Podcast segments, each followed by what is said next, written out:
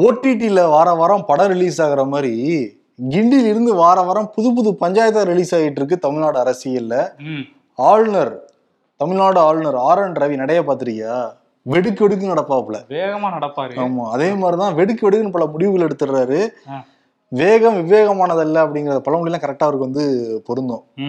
செந்தில் பாலாஜி வந்து பண மோசடியில ஈடுபட்டிருக்காருன்னு சொல்லிட்டு அமலாக்கத்துறை குற்றச்சாட்டு பதினாலாம் தேதி வந்து கைது பண்ணியிருந்தாங்க. அவருக்கு நெஞ்சுவலி காரணமாக மருத்துவமனையில் அனுமதிக்கப்பட்டு அவருக்கு வந்து அறுவை சிகிச்சை நடந்து முடிஞ்சிருக்கு. அப்ப அமைச்சர் செந்தில் பாலாஜி வகித்த பதவிகளை வேற ஒருத்தருக்கு மாத்தி கொடுக்கணும் இலாக்கா வந்து மாத்தி கொடுக்கணும். தமிழ்நாடு அரசு சார்பாக ஸ்டாலின் வந்து கடிதம் எழுதுறாரு இலாக்காவை நான் மாத்தி கொடுக்குறேன் வேற அமைச்சர்களுக்கு. பட் இலாக்கா இல்லாத அமைச்சராக செந்தில் பாலாஜி ஏத்துக்க முடியாதுன்னு சொல்லிட்டு மறுத்துட்டாரு.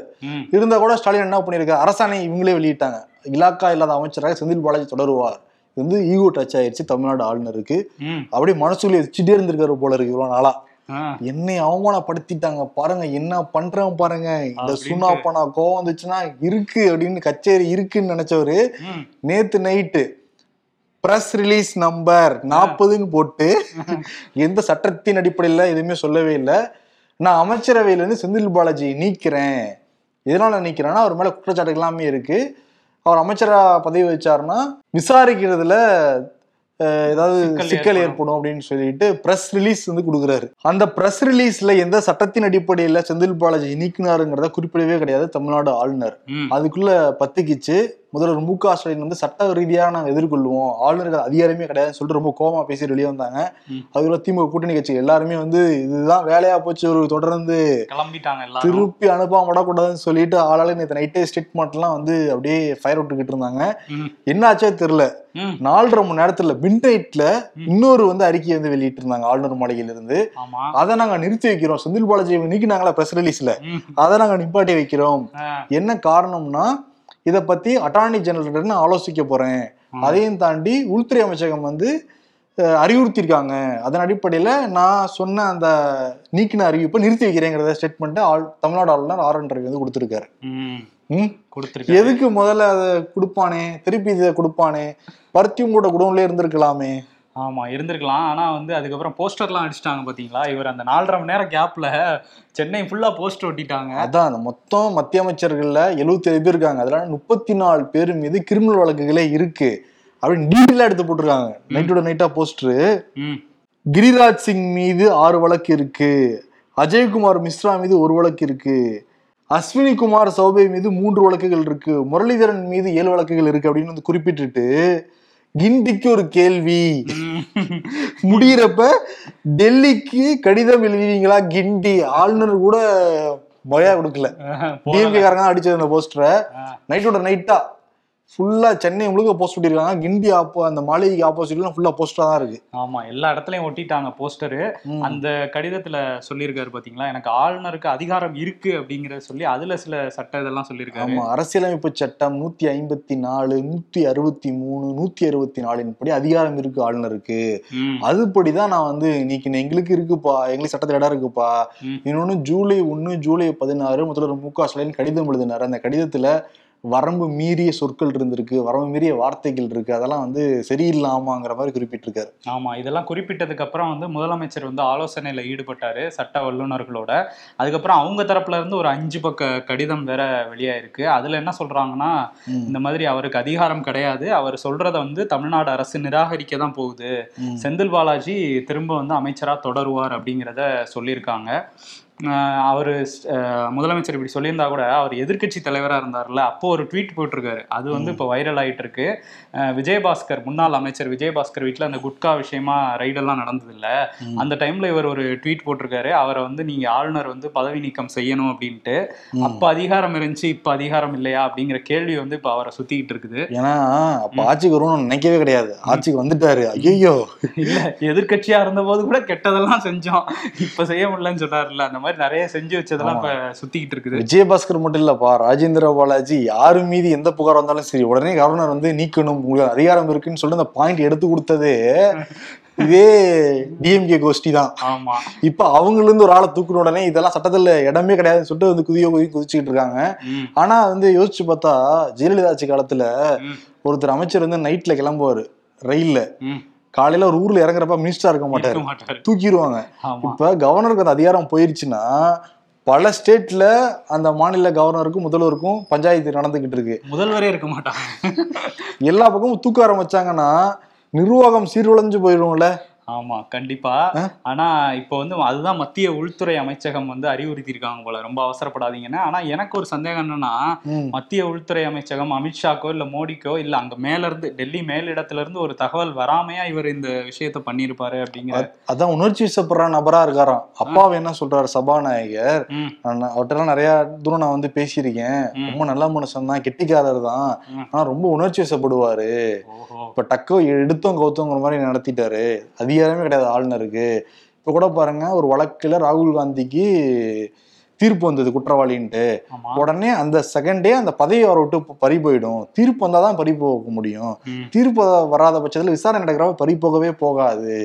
இதை வந்து ஆளுநர் வந்து புரிஞ்சு நடந்துக்கணும்னு சொல்லிட்டு கிளாஸ் எடுத்திருக்காரு. ஆமா. அதேதான் வந்து தங்கம் தென்னரசும் சொல்லியிருக்காரு. இந்த ஐந்து பக்கம் கடிதம் வெளியானோன்னு அவர் ஒரு பேட்டி கொடுத்திருக்காரு. அதுல என்ன சொல்றாருன்னா இந்த மாதிரி அவருக்கு வந்து அதிகாரம் கிடையாதுங்கிறது அரசியல் அமைப்புல இருக்கு. அதை தாண்டி வந்து முதலமைச்சரா ஜெயலலிதா இருந்தபோது அவங்க மேல வழக்குகள் இருந்தது. அவங்க ஒன்றும் பதவியை ராஜினாமா பண்ணிட்டு போகல. ஆனா வந்து ஏன் செந்தில் பாலாஜி விவகாரத்துல எதிர்க்கட்சிகளும் ஆளுநரும் இப்படி பண்றாங்கன்னு தெரியலங்கிற மாதிரி அவர் ஒரு கேள்வி எழுப்பியிருக்காரு. சரி சட்டத்துறை அமைச்சர் அவர் என்ன சொல்றாரு? சட்டத்துறை அமைச்சர் வந்து இதை நீ நிப்பாட்டக்கூடாதுங்கிறாரு. உதயநிதி ஸ்டாலின் நடிச்ச அந்த மாமன்னர் படம் இது ரிலீஸ் ஆயிருக்குல்ல அந்த படம் பார்த்து ரிவ்யூ சொல்லிட்டு இருந்தாரு. இதை நீங்க வந்து ஏன் படத்தை நடிக்க நிப்பாட்டிட்டீங்க? தொடர்ந்து நீங்க நடிச்சுக்கிட்டு இருக்கணும் அப்படின்லாம் பேசியிருக்காரு. அதெல்லாம் பேசுறாரு. எவ்வளவு பிரச்சனை நடந்துட்டு இருக்கு. இதை பத்தி கேக்குறியா?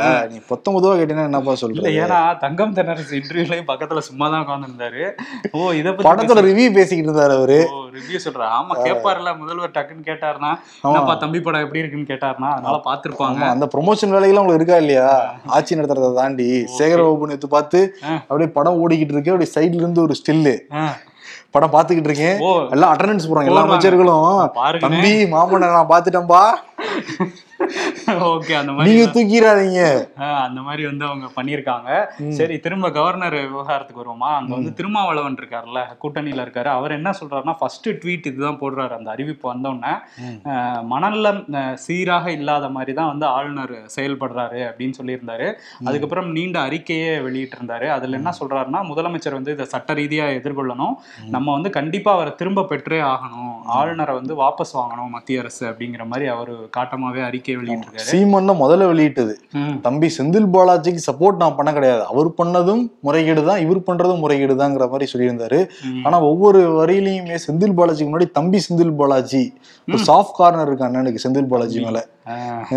என்ன திடீர்னு தம்பி ஆயிட்டாரு? ஆனா வந்து ஆளுநருக்கு சப்போர்ட் பண்ற ரெண்டு ஜீவன்கள். ஒன்னு அதிமுக இன்னொன்னு வந்து பாஜக.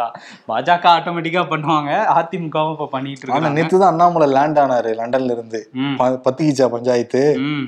ஆமா அதுதான் நீங்க பண்ணுங்க உங்களுக்கு அந்த ரைட்ஸ் இருக்கு. கமான் கமான் வாஜிவா வாஜிவான்னு கூட்டிட்டு வந்து இப்படி நோஸ் கட் ஆகி. திருப்பி அதை நிப்பாட்டி வச்சதெல்லாம் தேவையா கோபி? இன்னொன்னு என்னன்னா அண்ணாமலை இருக்காருல்ல? இந்த பாத யாத்திரை. முதல்ல எப்படி சொன்னாங்க? ஏப்ரல் பதினாலு. அப்புறம் தள்ளி வச்சாங்க கர்நாடக எலெக்ஷன் காரணம் காட்டி. இப்ப என்ன டேட் சொன்னாரு? நேத்து என்ன சொன்னாரு பிரஸ் மீட்ல ஒன்பது. பட் தேதி பின்னாடி அறிவிக்கப்படுனார்ல அது உண்மைதான்ப்பா அது. ஆ. இப்ப ஜூலை இருபத்தெட்டா மாத்தி வச்சிருக்காங்க. என்னன்னா ஜூலை இருபத்தெட்டா? ஜூலை இருபத்தெட்டு. ஏன்னா பிஜேபி மேலிடம் வந்து லண்டனுக்கு அவரை தான் போக சொன்னாங்களாம். லண்டனுக்கு போய் நம்ம கட்சி டெவலப் பண்ணிட்டு லண்டன்ல போய் என்ன டெவலப் பண்ண போறாங்க எனக்கு புரியல. என்ன ஒருவேளை ரிஷி சுனாக்கே டப்பு கொடுப்பாங்களோ இங்க இருந்து ஆ? இப்போ வந்து ஆப்பிரிக்கா போய் டெவலப் பண்ண சொல்லிருக்காங்க கட்சியை? ஆப்பிரிக்காவா? செகண்ட் வீக் கிளம்புறாங்க. ஜூலை செகண்ட் வீக் ஆ. அதனால அங்க போயிட்டு வந்துட்டு ஜூலை இருபத்தெட்டு இப்போ தேதி குறிச்சிருக்காங்களாம்ப்பா. ஓஹோ.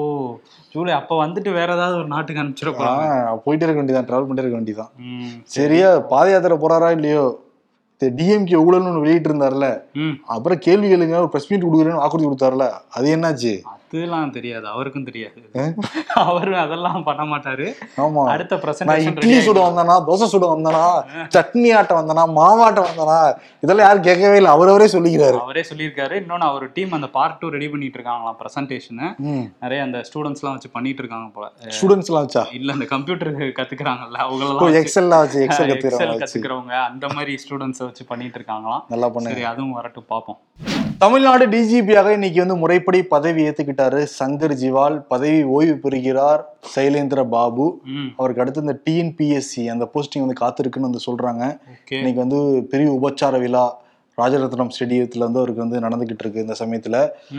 இன்னொன்னு என்னன்னா சங்கர் ஜிவால் இருக்காருல்ல. அவர் வந்து ஆயிரத்தி தொள்ளாயிரத்தி தொண்ணூறு batch IPS batch mechanical engineer படிச்சவர். சேலம் மதுரை உள்ளிட்ட பல இடங்களில் காவல் கண்காணிப்பாளராக வந்து இருந்தவர். உளவுத்துறை போன்ற பல்வேறு துறைகளிலும் வந்து பணியாற்றிய அனுபவம் வந்து அவருக்கு இருக்கு. மத்திய அமைச்சகம் வந்து மூன்று பேரை பரிந்துரை பண்ணியிருந்தாங்க. சஞ்சய் அரோரா பி கே ரவி அப்புறம் சங்கர் ஜிவால். தமிழ்நாடு அரசு சங்கர் ஜிவாலை தேர்ந்தெடுத்திருக்கு. இவர் வந்து உத்தரகாண்டை உத்தரகாண்ட் மாநிலத்தை வந்து சேர்ந்தவர். அதே மாதிரி சென்னை சிட்டியோட நூத்தி ஒன்பதாவது போலீஸ் கமிஷனரா சந்தீப் ராய் ரத்தோர் வந்து நியமிக்கப்பட்டிருக்காரு இவர் ஆயிரத்தி தொள்ளாயிரத்தி தொண்ணூத்தி ரெண்டுல இருந்து வந்து பணியில இருக்கிறாரு இவர் டெல்லியை சேர்ந்த ஒரு அதிகாரி ஆவடி மாநகராட்சியோட முதல் காவல் ஆணையராகவும் இவர் தான் இருந்தாரு உம். ம். ஆனா என்னன்னா. சிவதாஸ் மீனா தலைமைச் செயலாளர் அவங்க ராஜஸ்தானை சேர்ந்தவங்க சங்கர் ஜிவால் உத்தரகாண்ட் இவர் வந்து டெல்லி ரத்தோர் வந்து டெல்லி. திராவிட மாடல் திராவிட மாடல்னு சொல்றாங்கல்ல தமிழ்நாட்டுல இருந்து யாரும் கிடைக்கலையா ஆமா தலைமை அந்த தலைமை பொறுப்புல இருக்க எல்லாருமே வட மாநிலத்தை சேர்ந்தவங்களா இருக்காங்க. ஆனா உதயநிதி ஸ்டாலினுக்கு வந்து ரொம்ப நெருக்கமானவர்கள் அதனாலதான் இந்த பொறுப்பு அவங்களுக்கு கிடைச்சிருக்கதாகவும் சொல்லப்படுது ஒரு பக்கம் ஆமா. இன்னைக்கு வந்து இறையன்பு வந்து. முதல்வர்கிட்ட வாழ்த்தெல்லாம் வாங்கிட்டு அவரும் வந்து விடை பெற்றுக் கொண்டார் அவர் வந்து இந்த மாணவர்களுக்கு அந்த மோட்டிவேஷன் ஸ்பீச் கொடுக்கறது எழுத்து பணியில் ஈடுபடுற அந்த வேலையில வந்து ஈடுபட போறாராம். முப்பத்தைந்து ஆண்டு காலம் பணியாற்றியிருக்காரு தமிழ்நாடு அரசுல. ஆயிரத்தி தொள்ளாயிரத்தி எண்பத்தி எட்டுல வந்து ஜாயின் பண்ணியிருக்காரு. ஓகே. இவர் வந்து அப்போ வந்து புக்ஸ் எல்லாம் எழுத போறாரு. டிஜிபி சைலேந்திர பாபு நிறைய வீடியோலாம் எடுத்து போடுவாருன்னு நினைக்கிறேன். ஏன்னா அவர் அடிக்கடி இந்த சோஷியல் மீடியால வீடியோ போட்டுட்டு இருப்பாரு. பார்ப்போம். அது அவேர்னஸுக்குப்பா பப்ளிசிட்டி நினைக்கக்கூடாது நீ. நான் நினைக்கல அப்படி. நானும் அவேர்னஸ் தான் சொல்றேன். டெல்லிக்கு போவோம். டெல்லியில வந்து திங்கக்கிழமை மீட்டிங் நடக்க போகுது மோடி தலைமையில. ஓகே. அமைச்சரவை கூட்டம் ஜூலை மூன்றாம் தேதி. ஏன்னா ஐந்து மாநில தேர்தல் வேற நெருங்கிட்டு இருக்கு. மத்திய பிரதேசம் ராஜஸ்தான் மிசோரம் தெலுங்கானா சத்தீஸ்கர். ஐந்து மாநில தேர்தல் வேற பக்கத்திலேயே வந்துருச்சு. அதுக்குள்ள அமைச்சரவையில மாற்றம் ஏற்படலாம் அப்படின்னு சொல்றாங்க. அந்த மாநிலத்தை சேர்ந்தவங்க சில பேருக்கு வாய்ப்புகள் வழங்கப்படலாம் அப்படின்னு சொல்றாங்க. இந்த மீட்டிங் நடக்கிறதுக்கு முன்னாடியே அமைப்பு செயலாளர் பி எல் சந்தோஷ் நட்டா அப்புறம் மோடி அமித்ஷா எல்லாரும் உட்காந்து பேசியிருக்காங்களாம். என்னென்ன மாற்றம் கொண்டு வரலாம் அமைச்சரவையில அப்படின்னு. எந்தெந்த கம்யூனிட்டி கொடுத்தா நம்ம ஜெயிக்க முடியும் அப்படிங்கிற மாதிரி பேசியிருப்பாங்க. ஆமா. ஆனா எதிர்க்கட்சிகள் கூட்டம் இருக்குல்ல அது ஷிம்லால நடக்கும்னு சொல்லியிருந்தாங்கல்ல இப்போ வந்து பெங்களூருக்கு மாத்திட்டாங்க. சரத்பவார் வந்து என்ன சொல்லியிருக்காருன்னா ஜூலை பதிமூணு பதினாலுல வந்து திரும்ப எதிர்க்கட்சிகள்லாம் பெங்களூர்ல கூட போறோம் அப்படின்னு சொல்லியிருக்காங்க. ஸோ அங்க காங்கிரஸ் வந்து இதை ஆர்கனைஸ் பண்ணுவாங்க அப்படிங்கிற மாதிரி தான் தெரியுது இப்போதைக்கு. ஓகே அங்க நிதிஷ்குமார் பண்ணார்ல. இங்க கர்நாடகா பெங்களூர். ஆட்சியை நாங்க புடிச்சிருக்கோம். நாங்க ஒரு மீட்டிங்க போடுறோம். போட்டு நாங்களும் நேஷனல் ட்ரெண்டிங்ல வரோம் அப்படின்ட்டு வராங்க போல. காங்கிரஸ் பத்தி பேசும்போது ராகுல் காந்தி வந்து மணிப்பூருக்கு நேற்று போனாரு. அவரோட வாகனத்தை வந்து தடுத்து நிறுத்தினாங்க மணிப்பூர் அரசு. அதுக்கப்புறம் வந்து நான் ஹெலிகாப்டர்ல போறேன்னு சொல்லிட்டு அங்க ஹெலிகாப்டர்ல போய் அந்த முகாம்ல உள்ள குழந்தைகள் பெண்கள் எல்லார்ட்டையும் பேசியிருக்காரு. நேற்று அவரை தடுத்து நிறுத்தினோன்னே அந்த பகுதி அந்த பிஷ்ணுபூருங்கிற பகுதியில் உள்ள மக்கள்லாம் போராட்டத்துக்கு வந்துட்டாங்க. அவர் தான் எங்களை பார்க்க வராரு. அவரையும் எங்களை பார்க்க விடுங்க ப்ளீஸ் அப்படின்னு சொல்லிட்டு. ஆனா அவங்களையும் வந்து அடிச்சு தான் விரட்டுச்சு போலீஸ். அதை தாண்டி அவர் ஹெலிகாப்டர்ல போய் எல்லாரையும் பார்த்திருக்காரு. ஆமா அங்க இருந்த பாதுகாப்பு வீரர்களே ராகுல் காந்தியோட செல்ஃபிஸ்லாம் எடுத்துக்கிட்டாங்க. அதெல்லாம் தாண்டி நிவாரண முகாம்களை தங்க வைக்கப்பட்ட அந்த குழந்தைகள் கூட கொஞ்சி விளையாடி முத்தங்கள்லாம் கொடுத்தாரு ராகுல் காந்தி. அந்த போட்டோ பார்க்கறப்ப கொஞ்சம் நெகிழ்ச்சியா தான் நமக்கு இருந்தது. கண்டிப்பா. அவங்களுக்கு ஒரு ஆறுதலா இருந்திருக்கும். அதே மாதிரி அந்த பிரேன் சிங் இருக்காருல்ல முதலமைச்சர் அவர் ராஜினாமா பண்ண கூட வாய்ப்பு இருக்கு அப்படிங்கிற மாதிரியும் ஒரு தகவல். இன்னமுமா பண்ணாம இருக்காரு அவரு? யார் ராஜினாமா பண்ணணும் அவங்கள பண்ண வைக்காதீங்க. அதான் அதுவும் வந்து என்னன்னா இவங்களே சொல்றாங்க. பிஜேபி எம்எல்ஏக்களே இவர் வேணாங்க வீட்டுக்கு அனுப்புங்கன்ட்டு. அப்ப கூட அடம் பிடிச்சு வச்சிருக்காங்க பாத்தீங்களா? சரி ஓகே. இந்த எதிர்க்கட்சிகளை பத்தி பேசும்போது இந்த எதிர்க்கட்சி தலைவர்களும் வந்து இந்த செந்தில் பாலாஜி விவகாரத்துல ரியாக்ட் பண்ணியிருக்காங்க. மணிஷ் திவாரி இருக்காருல்ல காங்கிரஸ் எம்பி அவர் என்ன சொல்றாருன்னா அரசியலமைப்புக்கு எதிரா வந்து தமிழ்நாடு ஆளுநர் நடந்துக்கிறாரு. அவர் வந்து நீக்குங்க அப்படிங்கிற மாதிரி அவர் அங்கிருந்தே குரல் கொடுக்குறாரு. அதே மாதிரி வந்து சஞ்சய் ராவத்தும் அதே தான் சொல்றாரு. அவரை டிஸ்மிஸ் பண்ணுங்க அப்படின்ட்டு ஆர் என் ரவியை. ஸோ நேஷனல் லெவல்ல செந்தில் பாலாஜி ஒரு ட்ரெண்ட்லேயே தான் இருந்துட்டு இருக்காரு சரி இருக்கிற ஆய் அமைச்சரா இருந்தப்பயும் ட்ரெண்டிங் தான் இல்லாதப்பயும் ட்ரெண்டிங் தான். அமைச்சரா இருந்தப்போ இலாக்காவோட அமைச்சரா இருந்தப்போ இங்கே தான் ட்ரெண்டிங்ல இருந்தாரு. இப்போ இந்தியா ட்ரெண்டிங்க்கு வந்துட்டாரு. ஆமா. அதே மாதிரி மோடி இருக்காருல்ல அந்த டெல்லி பல்கலைக்கழகம் தொடங்கி நூறு ஆண்டுகள் ஆகுதான் ஓகே அவர் படிச்சது அதுதானே?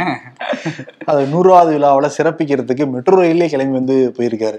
ஓஹோ. மெட்ரோ ரயில்ல கிளம்பி போறப்ப அங்க மாணவர்கள் கூட பொதுமக்கள் கூட எல்லாம் பேசிக்கிட்டு வந்து போனாரு. அந்த லோ கல்யாண் பார்க் பகுதியில இருந்து ஓகே. ஆனா அதை பாக்குறப்ப தற்செயலா பயணிகளோட மீட் பண்ற மாதிரி தெரியல. ப்ரீ பிளான்டா சொல்லியிருக்காங்க. இல்ல அவங்களுக்கு அந்த எஸ் எஸ்ஜிபி ஃபோர்ஸ்லாம் இருக்காங்கல்ல அவங்கலாம் இது பண்ணி தானே கூப்பிட்டு போவாங்க. முன்னாடியே பிளான்டா தான் இருக்கும் மெட்ரோ ரயிலை பத்தி பேசிட்டு இருக்கப்ப இன்னைக்கு காலையில இருந்து ஒரு வீடியோ பயங்கர வைரல் ஆகிட்டு இருக்கு ம். பச்சை கொடி காட்டி காட்டி எல்லா ஸ்டேஷன்லயும் போய் வந்து திறந்து வச்சாப்புல பிரதமர் மோடி. வந்தே பாரத் ரயில. அப்படியே மணிக்கு வேகமா போவோம் அப்படி இப்படின்னாங்கல்ல. நீங்க அந்த வைரலான வீடியோல என்ன இருக்குன்னா வந்தே பாரத் ரயில ஒரு இன்ஜின் ஆமா. கூட்டிட்டு போய்கிட்டு இருக்கு ஆமா அந்த எக்ஸ்பிரஸ் ட்ரெயினோட இன்ஜின் இருக்கு. அது முன்னாடி சேர்த்து கூட்டிட்டு போயிட்டு இருக்கு? வந்து முட்டி டேமேஜ் பண்ணிடக்கூடாதுன்ட்டு இதை வச்சு தள்ளிட்டு போறாங்க போல. அதுக்கு அப்படியே இருந்திருக்கலாமே இது நவீன டெக்னாலஜி ஜெர்மன் டெக்னாலஜி நல்லா காமெடி பண்றீங்க மேன் பெங்களூர் பத்தி பேசிட்டு இருந்தோம்ல. பெங்களூர்ல கேஆர் புரம் அப்படிங்கிற பகுதியில் தாசில்தாரா இருக்கவர் அஜித் குமார் ராய். ம். இவர் வீட்டில் வந்து இந்த லோக் ஆயுக்தா காவல்துறை வந்து சோதனை பண்ணியிருக்காங்க இவருடைய வீடு சொந்தக்காரங்க வீடு மாமனார் வீடு மாமியார் வீடு எல்லா இடங்களையும் சோதனை பண்ணியிருக்காங்க எவ்வளோ தெரியுமா சொத்து எடுத்திருக்காங்க? ஆயிரம் கோடி. அமைச்சர்களுக்கே டஃப் கொடுப்பாரு போல. ஆயிரம் கோடி சொத்து வச்சிருக்க தாசில்தார். ஓ. ஐந்து சொகுசு காரு எழுநூறு கிராம் தங்கம் ஒரு தொண்ணூத்தெட்டு ஏக்கர் வச்சிருக்காரு பெங்களூர்ல. பினாமி பேர்ல. அது மட்டுமே கிட்டத்தட்ட முந்நூறு கோடி ஒர்த் அப்படிங்கிறாங்க. அதை தாண்டி பெங்களூர் சுத்தி பதினெட்டு ஏக்கர் முப்பது ஏக்கர் நாற்பது ஏக்கர் வாங்கி குச்சிருக்காப்புல ஓகே. இப்போ வாங்க வாங்க. மாமியார் வீட்டுக்கு போலாம் ரியல் மாமியார் வீட்டுக்கு கூட்டு போயிருக்காங்க அவரை. ஓகே சிக்கிட்டாரு அவரு. இன்னொரு தாசில்தாரும் சிக்கியிருக்காரு. ஜாகிர் ஹுசைன் அப்படிங்கிற சிறப்பு தாசில்தார் வந்து மாட்டியிருக்காரு. என்ன மேட்ரு அப்படின்னா ரெண்டாயிரத்தி பதினேழுல இருந்து சேலம் மாவட்ட ஆதி திராவிடர் நலத்துறை சமையல் கலைஞராக இருந்த மூர்த்திங்கிறவருக்கு வந்து ஆறு வருஷமா சம்பளமே கொடுக்கலையாம் அவர் வந்து கோர்ட்டுக்கு போயிருக்காரு. கோர்ட்ல இப்ப என்ன தீர்ப்பு வந்திருக்குன்னா அவர் சம்பளம் கொடுக்காதது தவறு. அதனால சிறப்பு தாசில்தாருக்கு வந்து ஆறு மாதம் சிறையும் ரெண்டாயிரம் ரூபாய் அபராதமும் வந்து விதிச்சிருக்காங்க. ரெண்டாயிரம் ரூபா தானா? ஆறு வருஷம் வந்து சம்பளம் கொடுக்காம அவர்கிட்ட வேலை வாங்கிட்டு இருந்திருக்கிறாங்க. பாரு மனுஷன் நினைச்சே பார்க்க முடியல. ஆறு ஒரு மாசம் சம்பளம் கொடுக்கணும் வேலை செய்ய மாட்டாங்க. கிளம்பி போயிடுவாங்க ஆறு வருஷமா சம்பளம் வேலை செஞ்சுட்டு இருக்காரு சமையல்காரரு. யாரு சார் நீங்க? ஆனா கோர்ட்டுக்கு போய் அதை ஜெயிச்சிருக்காரு. இப்ப திரும்ப அவரோட சம்பளம் வந்து கொடுக்கப்படும். அரியர்ஸ் வச்சு எல்லாத்தையும் போட சொல்லியிருக்காங்க. சரி ஓகே. உலக செய்திகளுக்கு போலாமா? அங்க வந்து இன்னொரு போர் தொடங்கி இருக்கு என்ன போர்னா எலிகளுக்கு எதிரான போர். நியூசிலாந்துல வந்து எலிகளே இருக்கக்கூடாது. ரெண்டாயிரத்தி ஐம்பதுக்குள்ள எலிகள்லாம் ஒழிச்சு கட்டுவோம் அப்படின்னு சொல்லிட்டு அவங்க ஒரு போர் மாதிரி அதை தொடங்கி அதுக்கு ஆட்கள்லாம் நியமிச்சு அரசாங்கமே வேலை போயிட்டு இருக்கு ஏன்னா வந்து பறவைகளுக்கு பாதிப்பு ஏற்படுதான். அங்க நிறைய அந்த கிவி பேர்டு தான் அவங்களோட ரொம்ப சிறப்பான பறவை அங்க நியூசிலாந்துல. அதையே வந்து இந்த எலிகள் தான் அழிக்குது அப்படின்னு சொல்லிட்டு எலிகளை அழிச்சிருவோன்ட்டு அவங்க வந்து ஜிபிஎஸ்லாம் வச்சு ஆப்லாம் ரெடி பண்ணியிருக்காங்களாம். பொரிய வச்சுட்டு அது எப்படி எலிகளுக்கு ஜிபிஎஸ் பொருத்திடுவாங்களா அது மேல? இல்ல இல்ல. எலி பொரிய வந்து ஒருத்தர் கொண்டு போய் ஒரு இடத்துல வச்சுட்டு அந்த இறைகள்ல வந்து விஷம் தடவிட்டு உள்ள வச்சுட்டு போயிடுவாங்களாம் அதுக்கப்புறம் அந்த ஜிபிஎஸ் எடுக்கிறதுக்கு அதுல ஜிபிஎஸ் வச்சிருவாங்களாம். அதை வச்சு அதை எடுக்கிறதுக்கு ஒருத்தர் வருவாராம். அவர் எடுத்துட்டு அதுல எலி இருந்தா அதை போட்டோ எடுத்து அந்த ஆப்லயே அப்லோட் பண்ணிடுவாராம். இல்ல மாட்டலைன்னா இன்னும் மாட்டலைன்னு அப்லோட் பண்ணிட்டு அடுத்த இடத்துக்கு போயிடுவாராம். இந்த மாதிரி ஒரு பெரிய நெட்ஒர்க்கா ஒர்க் பண்ணிட்டு இருக்காங்க. இப்போ அந்த தலைநகர் வெல்லிங்டன் அந்த மிராமர் அந்த இடத்துல எல்லாம் தான் நடந்துட்டு இருக்கு. ஃபுல் நியூசிலாண்ட்லயும் இதை பண்ணுவோம்னு சொல்லியிருக்காங்க. ஓகே அதே மாதிரி இன்னைக்கு சென்னை மாநகராட்சியில கொசுவுக்கு எதிரான போர் தொடங்கியிருக்காங்க. அப்படியா? தமிழ்நாட்டிலே கொசு போர் ஆகிட்டு இருக்குன்னு வச்சுக்கோ. சென்னையில ஆரம்பிச்சு எல்லா இடங்கள்லயுமே இருக்கு. கொசு தொல்லை. ம். அது மழை காலம் வர ஆரம்பிக்க போதா இல்லையா? அதான் எல்லா கொசுவையும் முடிச்சுடலாம்னு முடிவு பண்ணியிருக்கு தமிழ்நாடு அரசு. ஓகே. நான் கொசுவை சொல்றேன்.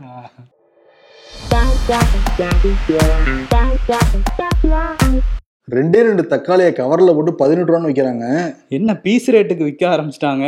My private circle is so small எவ்வளோ சின்னது? என்கிட்ட பேசுறதுக்கே நான் மட்டும் தான் இருக்கேன்.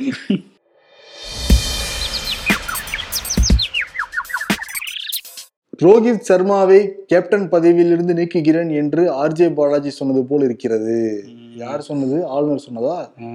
உலகத்துல ஒருத்தர் மாதிரி ஏழு பேர் பிறந்திருப்பாங்களாம் ஒருத்தனாச்சும் செலிபிரிட்டியா பிறந்து டிவியில வருவானுங்களான்னு பாரேன். ஏழு பேரும் என்ன மாதிரியே தண்டமா தான் இருக்கானுங்க போல. அரசியல்ல இதெல்லாம் சாதாரணமாப்பா.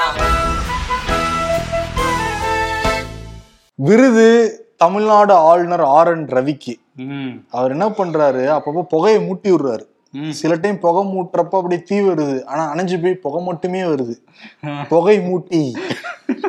அந்த விருதா? வடிவேல் ஒரு பஞ்சு கடையில போய் போடுவாரு. அது மாதிரி கொளுத்தி விட்டுருவாரு. புகைய புகைய போய் போட்டுக்கிட்டே இருக்கிற எல்லா இடங்கள்லயும். இன்னொரு பக்கம் சனாதனம் சொல்லி வள்ளலார் மேல போட்டாரு. தமிழ்நாடுங்கிற பேர்ல போட்டாரு. இப்போ வந்து அமைச்சர் செந்தில் பாலாஜி விவகாரத்துல ஒண்ணு போட்டு விட்டுருக்காரு. அது கிட்டத்தட்ட அவருக்கு பேக் ஃபேர் ஆகுற மாதிரி எல்லா கட்சியும் சேர்ந்து ஸ்டே நேஷனல் லெவல்ல அவரை வந்து டார்கெட் பண்ணி அடிச்சிட்டு இருக்காங்க. ஆல்ரெடி உணர்ச்சி வசப்படுற நபர்னா என்ன பண்ணுவோம் நம்ம ஸ்டேட்மெண்ட் சொன்னா பத்து பேர் சேர்ந்து வராங்க. அமைதியா இருந்துக்கிறதால முறை திரும்பி உணர்ச்சி வசப்பட்டு உணர்ச்சி வசப்பட்டா இருந்தா என்ன பண்றது? ஆமா. உணர்ச்சி வசப்பட்டு எந்திரிச்சு வேகமா போனார்ல சட்டசபையில இருந்து ஆமா. அது மாதிரி வந்து இப்ப பேக் அடிச்சிருக்காரு சொன்னதை. சரி அவர் அந்த சட்ட ஆலோசனை எல்லாம் முடிச்சுட்டு வந்தாதான் தெரியும். சரி அவன் முதல்ல ஆளுநருக்கு புகை மூட்டி என்ற விருதை கொடுத்து விட்டு கொடுத்து விட்டு விடைபெறுகிறோம். நன்றி வணக்கம். நன்றி.